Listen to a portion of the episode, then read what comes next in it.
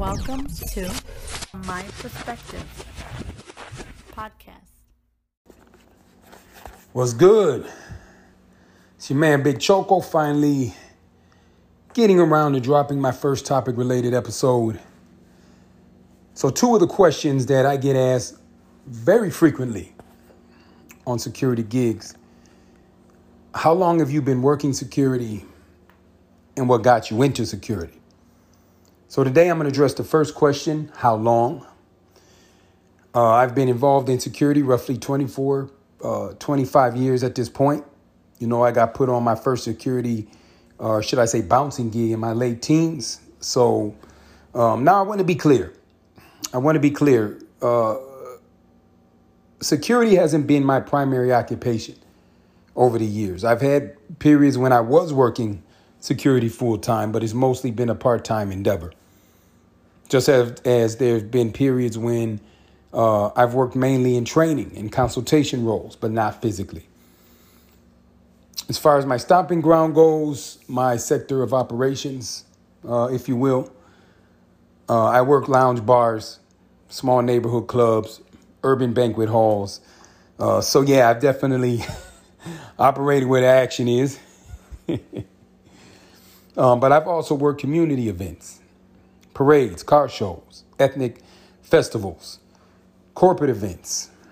Um, spent a few years working conventional facility security, including in, in an officer in charge uh, capacity.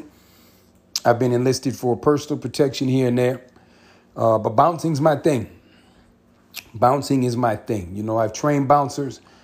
I've led venue and event security teams.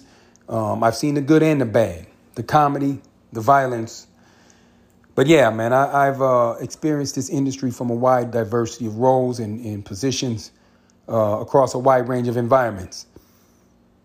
Now, I did say I was going to be transparent and keep shit real on here, you know, the good and the bad, right? So, uh, a good portion of my time working security, I've spent working rogue, which basically means working unlicensed having licensing revoked and reaping occupational restrictions upon oneself is what happens when you get convicted of felonies. Bad decisions have consequences, right? Which means there's been a shitload of gigs that I've been on, places that I've been in, people that I've worked with that legally I absolutely should not have been working in a security capacity carrying certain protection equipment that legally I absolutely should not have been in possession of. Uh, and I think you know what I mean. but this has also meant juggling tremendous liability factors. Um, yet it's also forced me to be a bit more professional, a bit more proficient, a bit more conscious of my behavior, especially within certain roles um, and in particular circumstances. Thus, being the liability actually enhanced the necessity for me to obtain knowledge and acquire skill sets and conduct myself with a level of professionalism, certainly beyond that, uh, that what's expected from the average bouncer, if that makes sense. You know, I have garnered a considerable amount of knowledge and experience and skill sets over 24 years dabbling in the security sector. And hopefully that, that doesn't come across the wrong way. You know, that's in no way, form, or fashion a proclamation of expertise or being a somebody in the game. I'm neither.